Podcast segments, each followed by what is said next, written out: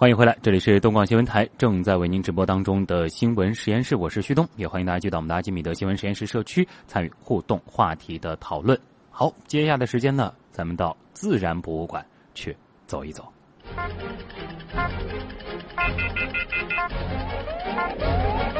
知识对撞机。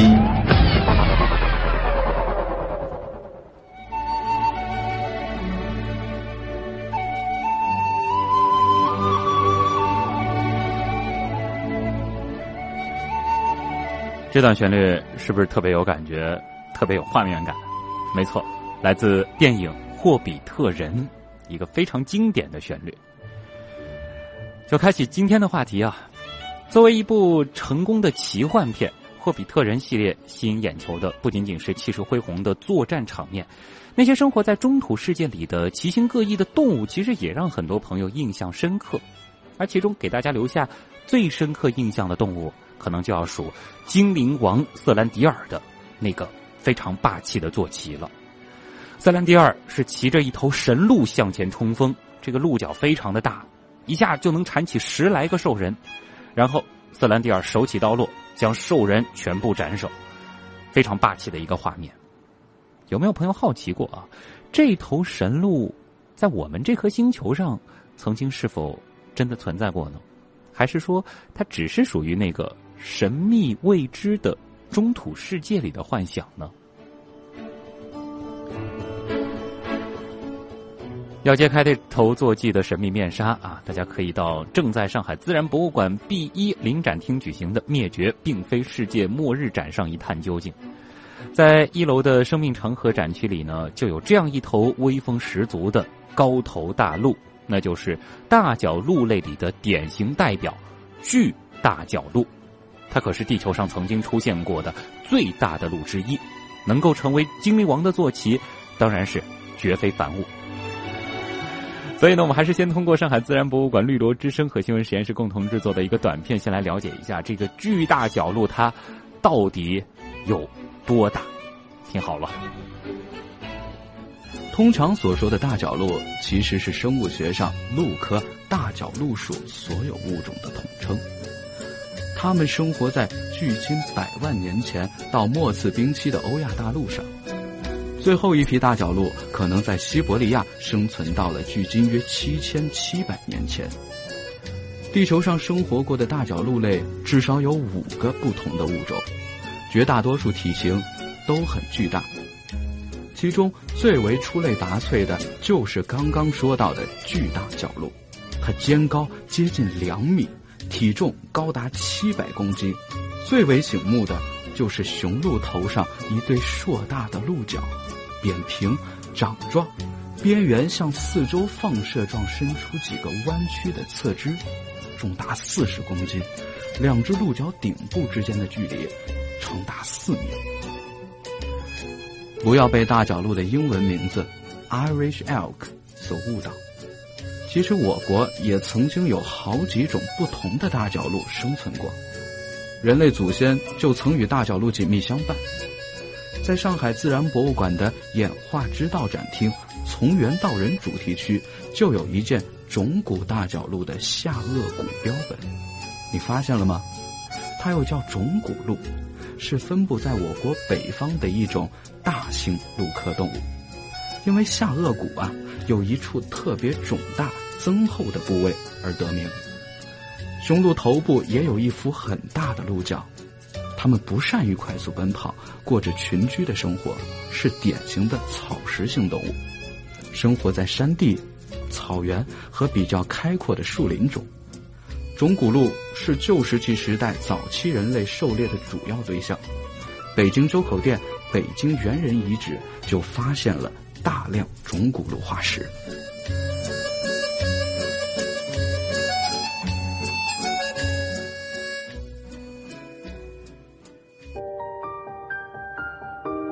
每个人看到大角鹿头上的这对巨角，除了惊叹，也许都有一个疑问：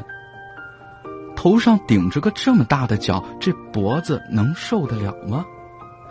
一九七四年，美国著名古生物学家史蒂芬·古尔德通过研究发现啊，大角鹿的头部和肩部应该有发达的肌肉来支撑这样沉重的鹿角。鹿类动物的角具有在繁殖季节为争夺配偶而进行的相互争斗和炫耀的功能，所以鹿类动物的角一般只是雄性才具有，并且在每年繁殖季结束之后就会脱落。但在雄性大角鹿身上，如此巨大的鹿角已基本失去了争斗的功能，仅具有炫耀功能。越大的鹿角越容易吸引到雌性的注意，并且成功繁衍后代。久而久之，鹿角就朝着越来越大的方向进化。这种现象，倒很好的解释了生物学上的性选择理论。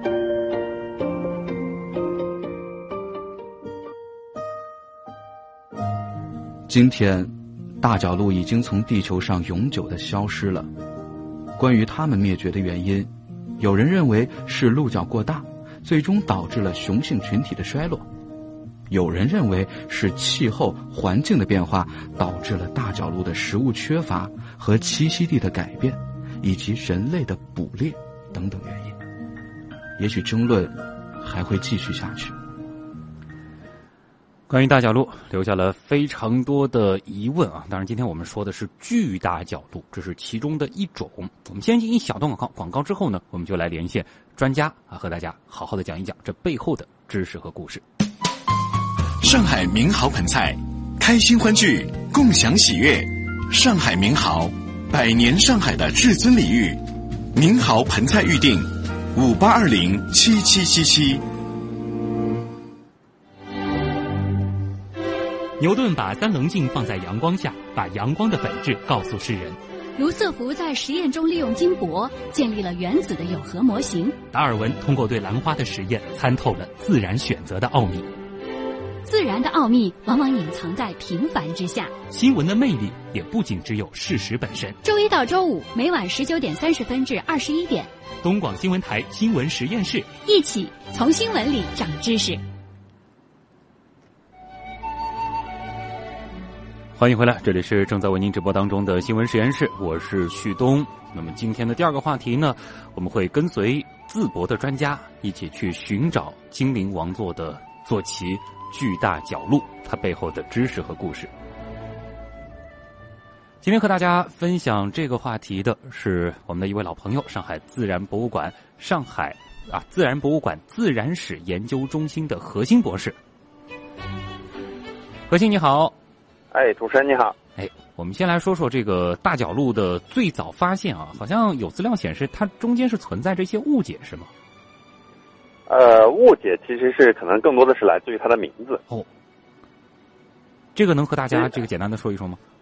就是因为在我们中文媒体里面，大家有时候会看到这个大角鹿的名字啊，有时候我们会会有一些书籍会把它叫做。呃，爱尔兰鹿或者叫爱尔兰麋鹿这样的名字，那其实可能就误解就来自于来自于这里吧。啊，这个麋鹿好像就和大角鹿离得比较远了，是吧？啊，其实呢，大家可能可能会忽略一些这种翻译上的一些错误。那其实麋鹿呢，是我们中国这个东亚地区特产的一种鹿。当然，大家也知道麋鹿的这个故事嘛，因为中国曾经这个麋鹿已经灭绝了，后来又重新做了啊。呃，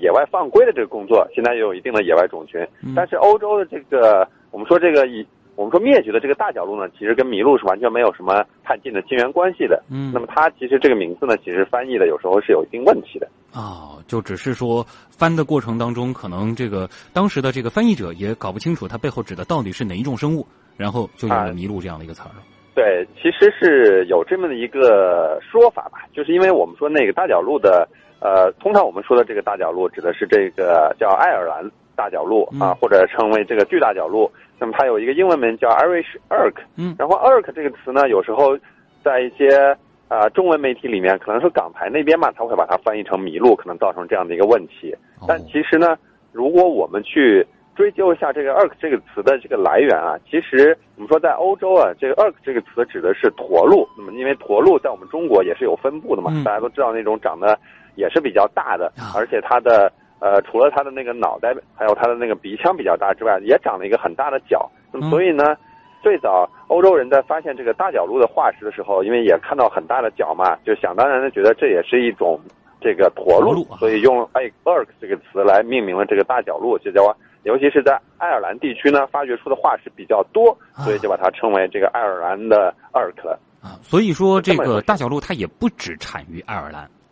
对它其实呢，我们说大家平常会称呼这个动物呢，很多时候啊比较不关注它称呼到底是一种还是一类。嗯。那么其实呢，大角鹿就是一类动物。那么就就像主持人今天最开始就提到，我们说最著名的是叫做这个巨大角鹿。嗯。那其实呢，大角鹿是广泛曾经广泛分布于这个从欧洲一直到亚洲这个北部地区的。那我们中国也有大角鹿这个属的动物。那么就是。尤其是在我们中国北方地区吧，就发现了一种叫做种骨大角鹿的这种动物，大家可能就不是很熟悉了。嗯。不过它的那个角呢，跟那个真正的这个巨大角鹿的角是长得不太一样的。那么最大的这种很壮观的角呢，当然是来自于这个巨大角鹿这种大角。哦，何博士其实提了一个很重要的线索啊，就是大角鹿，还有刚才提到的驼鹿、麋鹿等等，它其实是不同属的鹿。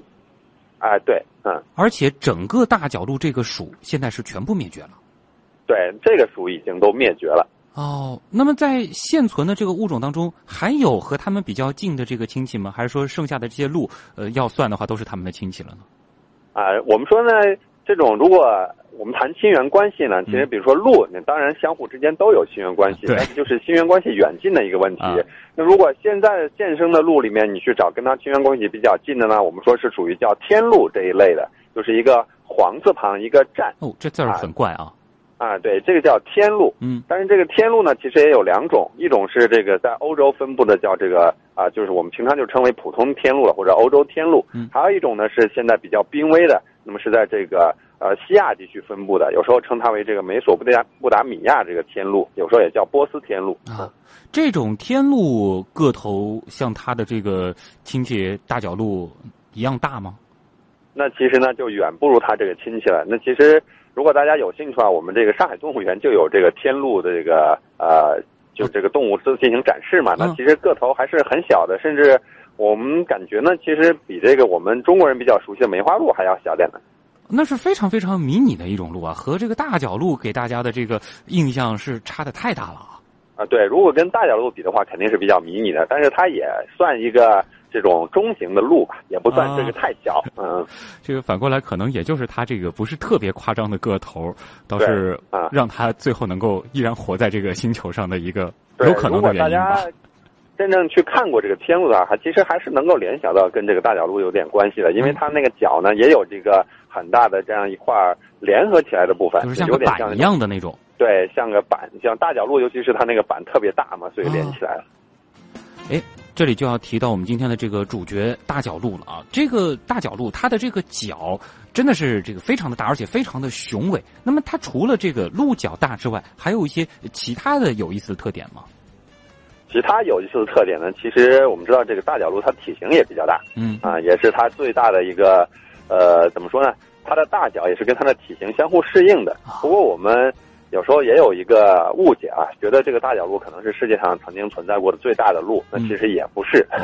因为我们也知道现在世界上现存最大的是驼鹿，而驼鹿分为两，也是一类嘛，也是有两种，一种叫欧亚驼鹿，一种叫美洲驼鹿，那都是很大的，但是呢，驼鹿曾经也有一个史前的一个。啊，种类哦，那么它呢，其实是我们说呢，体型应该是比这个大角鹿还要更巨大一些的，它应该是更大的，不只不过它名气比较小哦，只是这个大角鹿可能造型更威武雄壮一些，所以说大家就会觉得它很厉害了。那像这个巨大角鹿，它呃能这和现存的一些生物进行一个比较吗？它大约是有多大呢？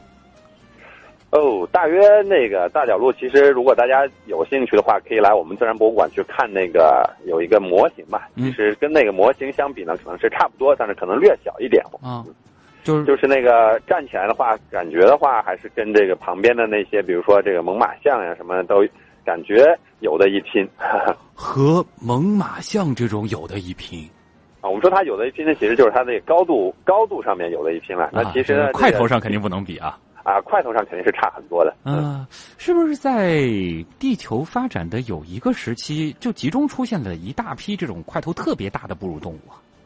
呃，其实也不是这样。嗯其实我们说，在地球历史上的这个地理历史时期啊，嗯这个大多数时候，就是在陆地上有动物的这个大多数时候，这个陆地上动物的体型都还算比较大的。大家都知道，这个恐龙很多都很大嘛嗯。对，但是大家也知道，这些史前的一些巨兽也比较大。那么，其实大家可能觉得这些动物都大的原因，是因为我们现在在地球上能看到的大型动物是比较少的。是，那有可能也就非洲能看到，比如说这种非洲象、长颈鹿啊，嗯体型是比较大、比较高的。嗯那么其实呢，在其他大洲都基本上看不到什么大型动物的，这可能是大家的一个，就是对我们身边的这个动物世界的一个认识。但其实这个认识呢，呃，并不能够代表整个这个，比如说这个哺乳动物在地球上生存的过程中这个体型的这个特点。那其实呢，我们说恐龙灭绝以后，这哺乳动物占领了世界之后呢，嗯它其实很快就演演化出了很大的一些体型。哦，对，因为其实往大发展是一个看上去比较不错的生存策略。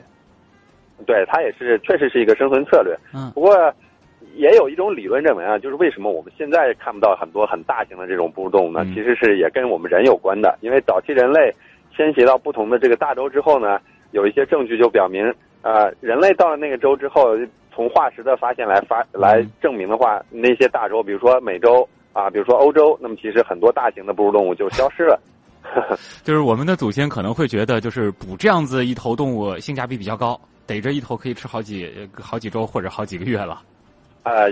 有各种各样的可能性啊或者说我们的一些生活会影响到他们原有的一些生存对，更多的一些理论其实认为，可能人类并不是直接去捕食了那些很大型的这些动物，当然。啊、这也是一方面，但是另一方面呢，可能是因为人类捕食，不，比如说改造了改造了这个环境啊、影响了就原来这种大型动物生存的一个空间，尤其是很多大型的这种食肉动物，它也需要很多的食这种食草动物来作为它的猎物。嗯。但人类这个大量的捕捕猎之后呢，其实可能会造成它们的食物缺乏，对，所以导致它们跟人类有一个大型这样的一个竞争，所以导致它们最后那个消失了。嗯，这个的确也比较容易理解，就是这种越大块头的动物，它就需要呃这个越大面积的土地来承载它们。这个当有一些像我们人类这样的这个物种进入之后，它们的这个生存空间，它们所占有的这些资源，一定会受到一些影响。对，就会有影响。啊，说的稍稍有点远啊，咱们还是回到这个大角鹿上啊。呃，哎有听众就问了啊，说这个呃，因为电影当中他其实对那个精灵王的那个大角鹿是印象非常深的，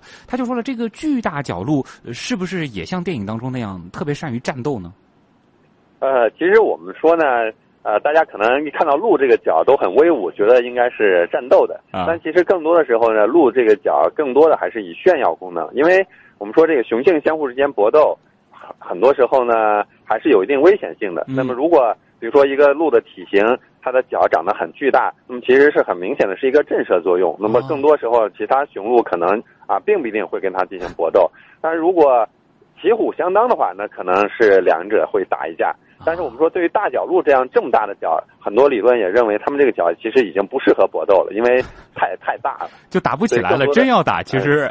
很非常麻烦，可能自己的这个脖子什么也吃不住啊，这样的，重了。有有可能有这样的情况，那所以呢，可能就是更多的直接就是炫耀作用吧。因为嗯我们知道这个鹿的角呢，随着它这个雄鹿啊、这个鹿角它每年脱落，然后再重新生长，都会比原来比如说更大一些呀，更壮观一些。嗯那所以年龄可能是它的一个很重要的一个优势吧。啊，所以就是说，像电影当中的那种战斗场面啊，这个一脚铲起呃很多很多的这个兽人，这个只是说存在于我们的想象当中了。啊，对，这肯定是想象，尤其是我们说这个，大家可能会觉得，我们一直在谈这个爱尔兰这边出土的这个大角鹿嘛，嗯可能觉得人类是不是还跟它怎么样过？那其实呢，我们说，在人类到达这个爱尔兰岛，包括不列颠岛嗯之前，这个大角鹿在爱尔兰那边已经灭绝了。其实所以就不要再去幻想那样子，我们啊，曾经跟他们共同生活的这种其实人也没有见到过这么大的大角鹿。哦，哎，你刚才其实，在那个短片当中就已经提到了，就是这个鹿角为什么会那么大？它主要呢是为了找老婆。这里其实就谈到了一个很重要的这个生物学上的概念，就是性选择理论。能给朋友们再来解释一下，这个呃大概是一个什么样的理论，或者说在我们现在熟悉的其他动物身上有没有类似的例子？啊，这个例子其实是很明显的，就是我们在很多动物身上都是很容易找到这样的特点。那么其实最明显的，其实像大角鹿，这是长角长得很大，但大家很熟悉的其实就是各种鸟类嘛，哦尤其是很多这个雄鸟长得很漂亮，有些雄鸟甚至已经对像孔雀这样，甚至都感觉像一个累赘，因为啊太长了嘛，拖了这么长一个这个大尾巴，那其实是有长出它的尾巴上面其实是很多尾上腹羽，长得特别特别漂亮啊，嗯其实是对它的生活造成了一定的影响的。就是这是一个挺矛盾的事情，它为了繁衍，但是它演化出来的这些奇怪的呃用来求偶的这个特征，却会让它在呃自然状态下生存不利。对，其实我们去想象一下，我们说这个性选择呢，更多的是你要站在这个雌性动物的角度去看。嗯那比如说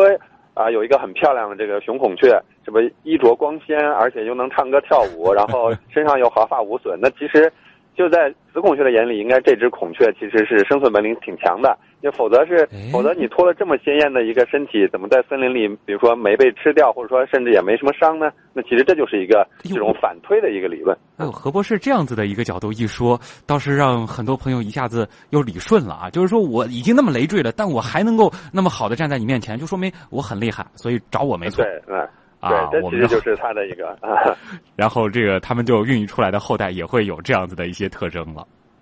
对。啊。呃，还有点时间呢，可能还是要聊聊这个稍稍有些伤感啊，就是大角鹿整个这个属啊，这个都从地球上永久的消失了，也会让很多朋友会觉得有些 淡淡的忧伤啊。那么关于它的这个灭绝，呃，是不是和有些人认为的就是和这个鹿角有关呢？呃，确实有些理论是认为跟鹿角有关的，嗯因为呢，我们说那个其实我们刚才也谈到说人类的这个改对地球的环境的一个改造嘛，那其实很多时候更多的这种，尤其是史前生物的灭绝，很多时候还要跟环境、跟气候变化有点关系。那其实呢，大角鹿在它的生存的一个后期呢，其实地球的环境已经发生了一定的变化了，哦就是它曾经。像这么大的角，它其实适合是在一些这种草原上面、旷野上面生存的。但其实，在大角鹿生存的后期呢，地球的气候呢其实是开始变暖一些的，嗯所以它很多原来生存地方是长了森林的。那么在这种森林状态下，那么其实大角鹿这种大角其实反而就会影响它的一个生存了嘛。啊，所以在一些化石的演化的一些证据里面，也表明在后期呢，其实在人类发现发掘出一些大角鹿属的这个化石呢，其实已经是啊在减小，或者说一些嗯大角鹿曾经有一些种类就生存到最后的一些种类呢，其实它的体型已经小了不少了，啊，但其实还是没有逃过这个演化这个灭绝的一个这种命运吧。那其实更更多的还是跟这个不适应这个栖息地嗯变化有关。生物在应对环境变化的时候，其实他们最大的这个资源是时间，但是环境变化太快的时候，他们就没有这样的这个时间去演化出与环境相适应的呃这个身体的这样的一种状态。对，所以你想大角鹿呃，这个他们演化还只是自然历史的这样的一个气候变化，那你想想我们人类 现在对这个气候变化的影响呢，其实更严重。哟，其实何新博士又谈到了一个很重要的思考了，就是像我们现在的这种影响，可能会比历史上曾经出现的一些自然环境的这个变化来得更剧烈。那是不是还会有一些类似于当时的大角鹿这样的物种，它没有足够的时间去适应，而对，这永远消失这样的这样的例子其实是举不胜举。我们身边的这个大量的这种濒危的野生动物，其实都是遭遇着相同的一个问题，就是因为人类改造这个世界的环境实在是太快了，他们实在是没有时间去适应这样的一个变化中的这样的一个地球吧。那嗯么，所以可能没有没有足够的种群去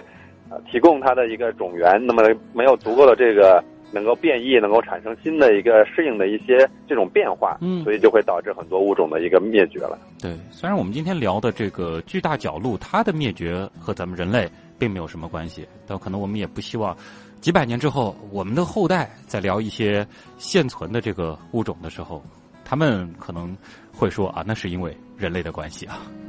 对，好了。其实每次聊这个灭绝系列展上的这个生物，一开始都是让人特别长知识，到最后呢，总是有一点淡淡的忧伤。但是我觉得先去了解，然后再去思考，我们和这个自然到底应该有什么样的关系。今天也再次感谢我们的老朋友上海自然博物馆自然史研究中心的何新博士和我们带来的分享，谢谢你，再见。哎，感谢主持人，嗯，再见。好了，今天的新闻实验室也要和大家说再见了。本次节目监制旭东、盛燕姿，编辑王威、叶星辰、乐琪，我是旭东，咱们明晚再聊。